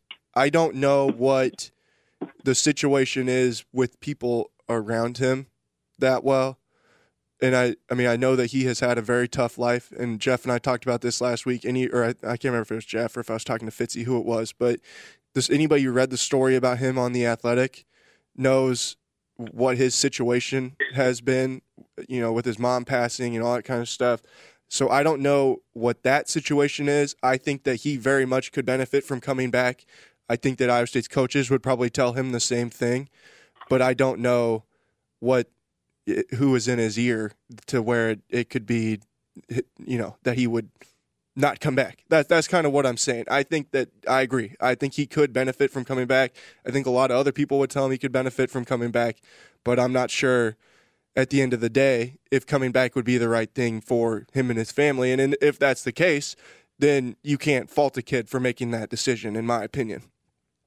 I will never fault a kid for making that decision. Yeah. And if he gets a gets a draft grade back that's uh, that's reasonable, which I'd say, you know, third or fourth round grade, that doesn't mean you're going to be picked in the third or fourth round, but it means you have potential uh, to. the possibility of getting Yeah. picked during the three day process, um, then then if he made that choice, I, I would have zero problem with it. You know, one of the other controversial topics is guys like we just saw Justice Hill today say he's declaring and he's not going to play in the bowl game.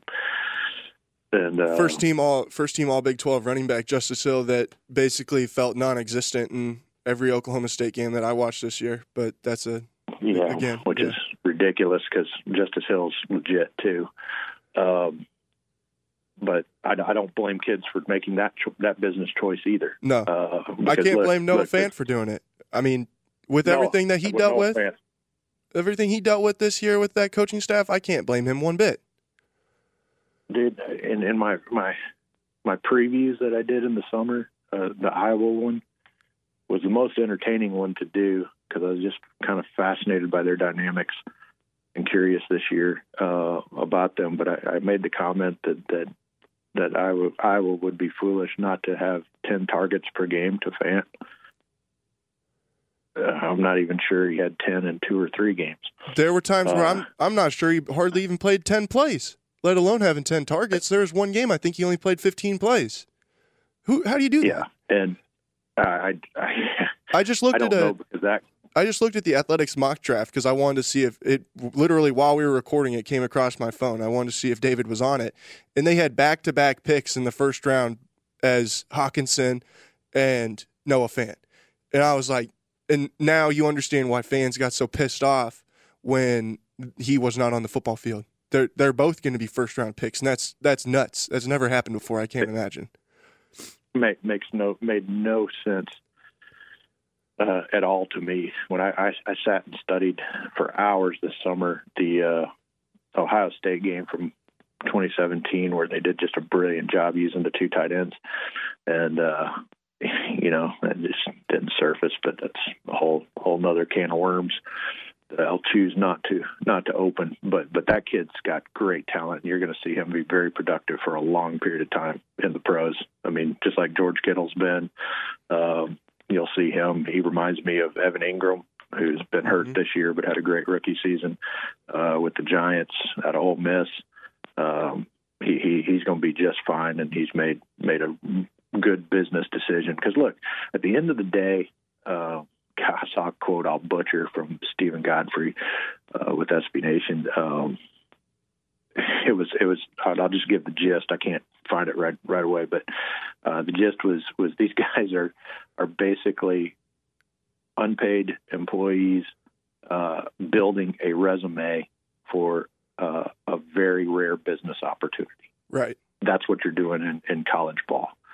And um, if you don't get the opportunity to build that resume, uh, but you're still a candidate for one of those jobs, then go try to get the job.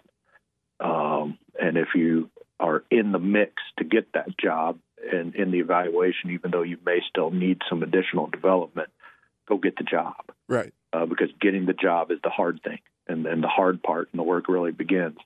But but but that's that's the dream of those kids. That's that's why most of them are playing is for that opportunity. Even even guys like myself or a guy like Jeff who, you know, knew that was, uh, you know, a massive long shot if if even in the cards at all.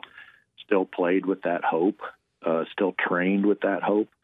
Um, you never know what the breaks will be or who will like you or what you'll be able to do. And so you have that opportunity. You go get it done because, um, you know, the risk you take every time you step on the field, the injuries we talked about against Drake, uh, the injury that happened to McKenzie Milton.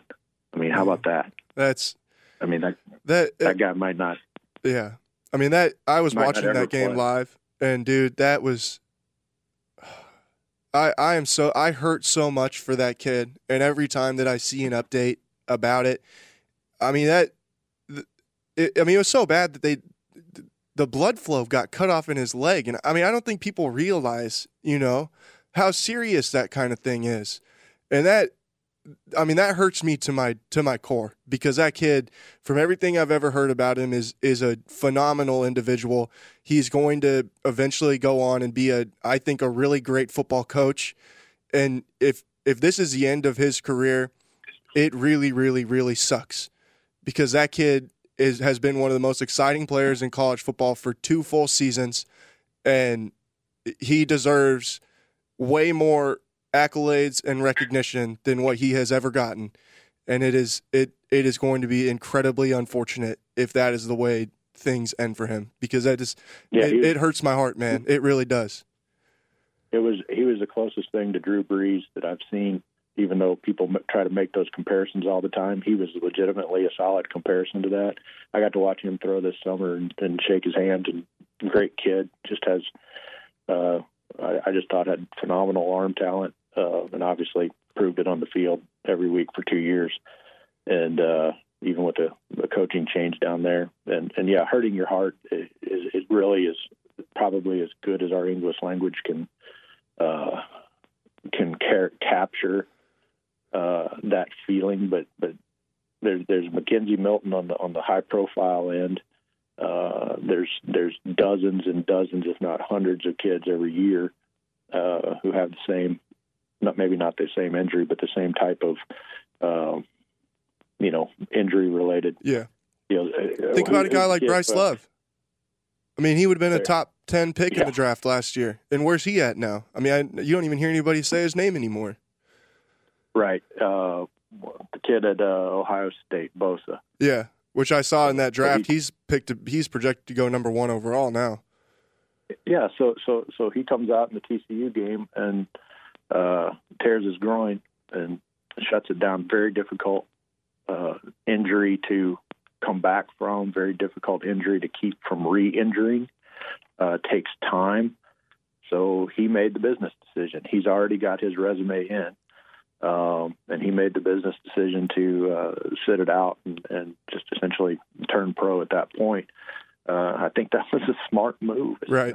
And and uh, and understanding and grasping, unless you've kind of had some of those injuries, uh, how those progress and how those nag and, and affect uh, affect you throughout um, the play is it's hard to do and it's hard to, to quantify. Um, and we laud laud the tough guys, but a guy like uh, what's the kid at um, at Dallas, Jaylon Smith, the linebacker Uh-huh. from Notre Dame, Yeah, all all world, just destroys that knee. Has the same type of uh, nerve damage issues that that Milton's got, and he makes a recovery after a number of years with a, a patient team, and is now having a very uh, productive year, and will go on to have a productive career. That that's one in millions yeah, and um, so so you have that opportunity. You take it.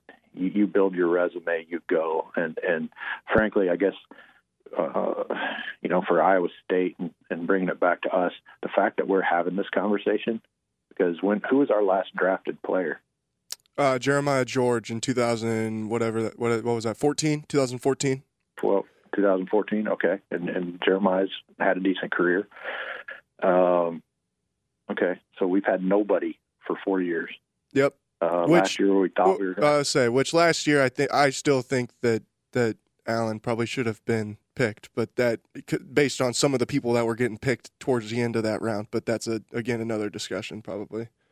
Yeah, and, and you know Jake uh, Campos, I think he's still on the Cowboys practice squad. Yeah, he uh, might be. or at Yeah. least he, uh, at least he was out of camp. If he's still on the Cowboys practice squad, uh, actually in uh, um, in camp, he, he played played very well, uh, surprisingly, um, and has a chance to to stick and, and work his way way up at that position. But but the fact that we've got two guys who could potentially leave before their eligibility is done is solid. And I think there's some other kids, uh, you know, that have have bright futures. I think Eisworth got some future. I think Willie Harvey. I don't know that he'll be draftable. Um, some people say because of his size, he'll have to move to safety um, at the, at the pro level. But but he moves well enough to do that. Um, I'll be very interested to see if he's he's on the fringes. I think Peavy should get drafted, um, at least at the at the, the lower levels. At the very least, he'd be a, a valuable um, special teams guy. Mhm. But but I think he's got the coverage skill uh, to cover on the outside, not the slot. They'll knock him for his size, but um, that'll knock his draft grade down a little bit. But um, his production is outstanding, and, and there are coaches and, and programs out there that, that value production above anything else. And I think he's he's draftable.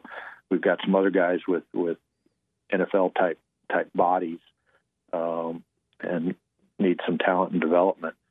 Uh, you know, when Ray comes up, I think he's going to get he's going to be very uh, draftable. Ray Lima. Mm-hmm. By the way, he he moved a lot better this year. Yeah. He got Than he better, which is year. crazy.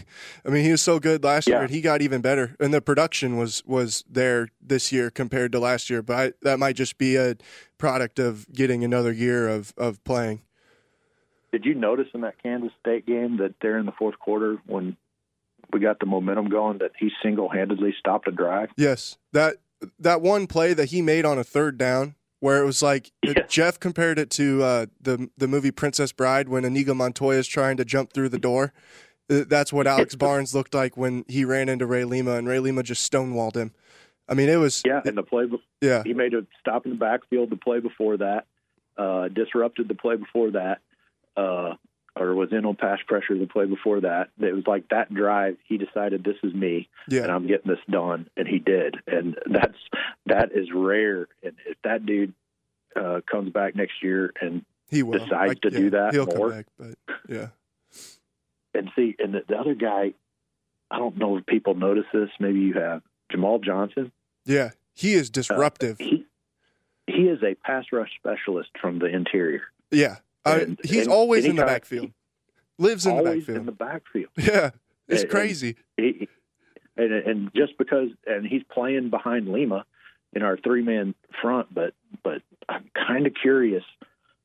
I'd love to see a four man front with him, Ray, Bailey, and uh, And any um, Enyi out there. I'd love to see that because uh, dadgum, that guy can rush from the inside, yeah, and when he gets his opportunities, you always notice it. And uh, I mean it's uh, there, there's some I don't think people realize how how hard it is to make your presence like truly felt in the ins like in the interior of that defensive line by being disruptive and like getting in the backfield and making plays. Like the number of dudes that you can think about that really do that from a defensive tackle nose guard position, you can count on like one hand in the last 10 years of college football. Oh yeah, for sure. In college football, and most of them are reside in Tuscaloosa. Yeah. Um, or or where, where's where's Clemson? Greenville, South Carolina, Isn't it just Clemson? um, I think that's that might be. I don't remember. or is it Clemson, South Carolina? I can't remember. I don't know. Yeah, whatever. But, uh, Clemson, they they go to Clemson. yes, some, somewhere over there.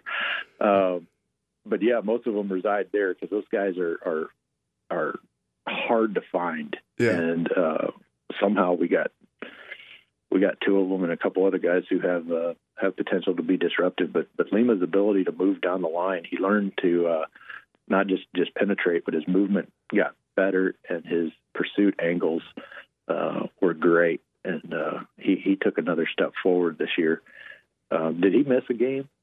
Uh yeah, the West Virginia game. one game. Yep. West yeah, Virginia. yeah, he, he missed that game. But So the most dominant game they played the entire year, they didn't have their best defensive lineman, probably, arguably their best defensive lineman. exactly. So there, there's some there's some excitement, but the fact that we've got develop de- de- developing pro players is a uh, is a um, a sign. My my next pro- writing project, I'll obviously do some previews for the bowl game. Um, but but the thing I'm working on right now is a uh, um, just kind of an uh, evaluation of the roster talent and Nice. to try to highlight the upgrade and and not just the upgrade, but the significant upgrade and um, talent that we have top to bottom Right. uh, on the roster, and especially with this uh, next recruiting class coming in. Uh, hopefully, most of it will sign um, here on the 19th. Should. Um, I I I yeah. I anticipate it signing. Yeah. I mean, and that's another thing. We lose David. That sucks. We've got some guys behind him, but we also got uh, Hall and Brock coming in. Yeah, an Army All American and a four star. Man, who would have ever thought we'd have this, these kinds of problems? Yeah, so so I'm I'm kind of jacked about that. To tell you the truth, and I'm going to do some hardcore analysis on on each of those guys is a it'll probably be a several part series because I can't write less than uh, tons of words that bore everybody to tears. But We'll bring a Uh, we'll we'll do another recruiting podcast too on the nineteenth. Well, around yeah, then. that that would be that'll be great, um, and that'll be right in, in our our bowl prep time. But yeah.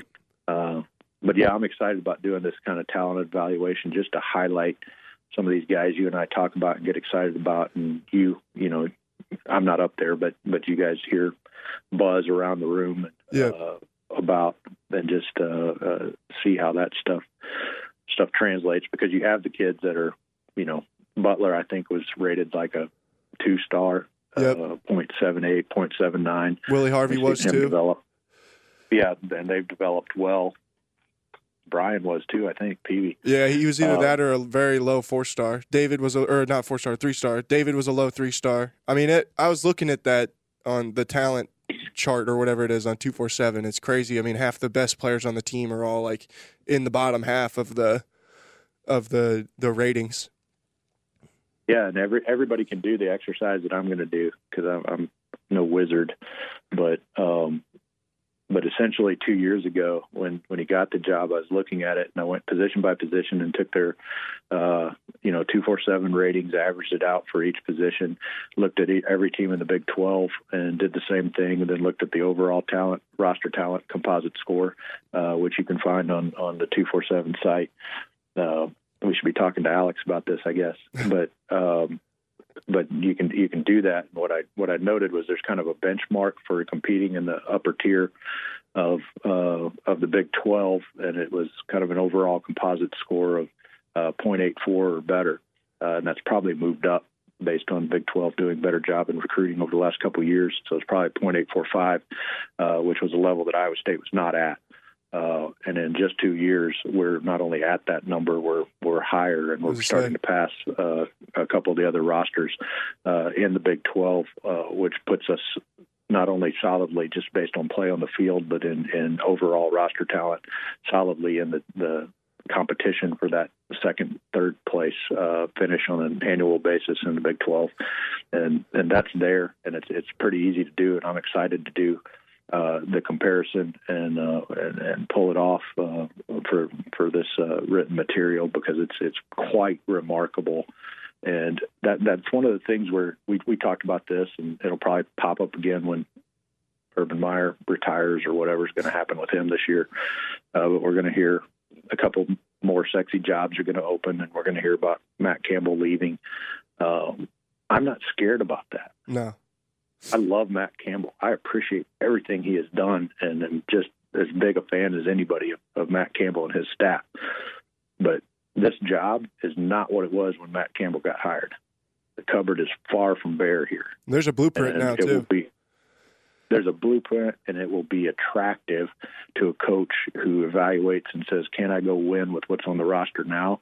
Uh, when you look at Iowa State's roster now and what they've got coming, you're going to attract uh, somebody who really knows what they're doing, uh, and it will be it won't be a giveaway job or a, a make my mark job. It'll be an established job uh, when and if he leaves. Though I would say I'm it, not sure. I don't think that he's going anywhere though. So that's a I don't, I don't, I don't either. I don't want to advocate or throw that out.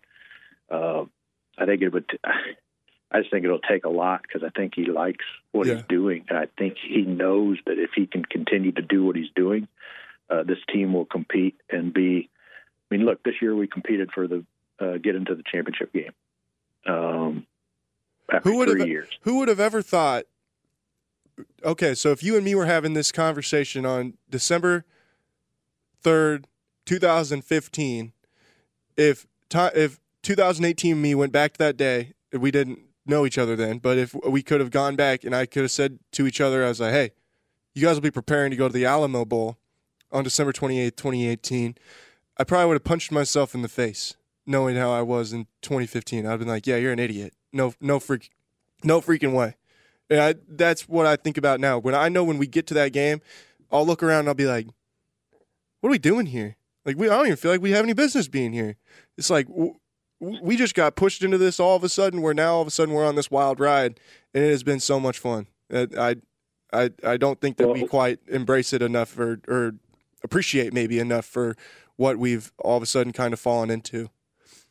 Well, think about the enthusiasm last year at the Liberty Bowl. Yeah. Okay. I mean, and it was because we returned to a bowl game.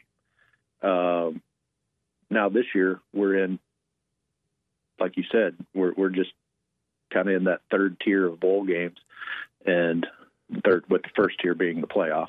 Uh, so second tier, kind of the non-playoff bowl games, uh, and we're there. And just three weeks ago, we win, and we would have played last week.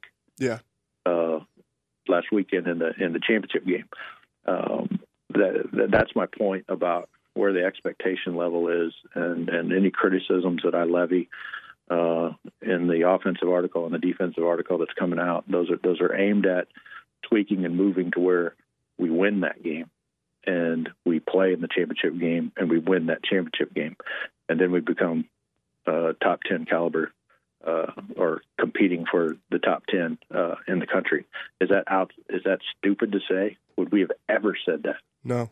maybe Uh, maybe. Yeah, I get, maybe. I get I get I get called an idiot and I'm I'm not right about everything uh, we all do. ever even on plays. The people in the comments keep me keep me honest about that. But um, but there's there's that potential here, and that type of talent is what's being brought in. Yeah. and um, that that's why I think it's important to try to point that out because we're at a.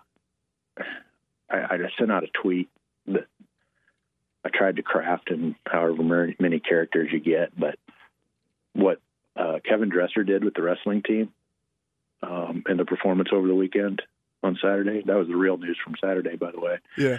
Um, and, and being highly competitive and within a piece of paper's length from calling a pin and winning the duel against Iowa. Um, he's done that in a year and a half, Yep.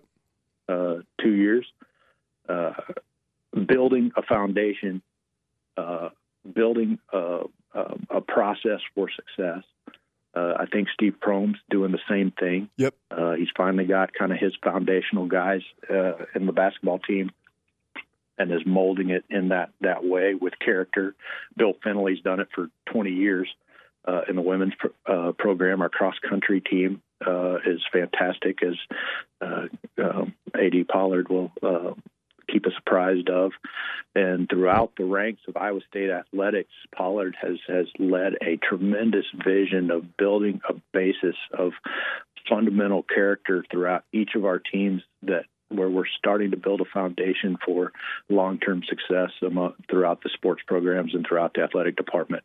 Uh, we're seeing that result in facility upgrades that only enhance that.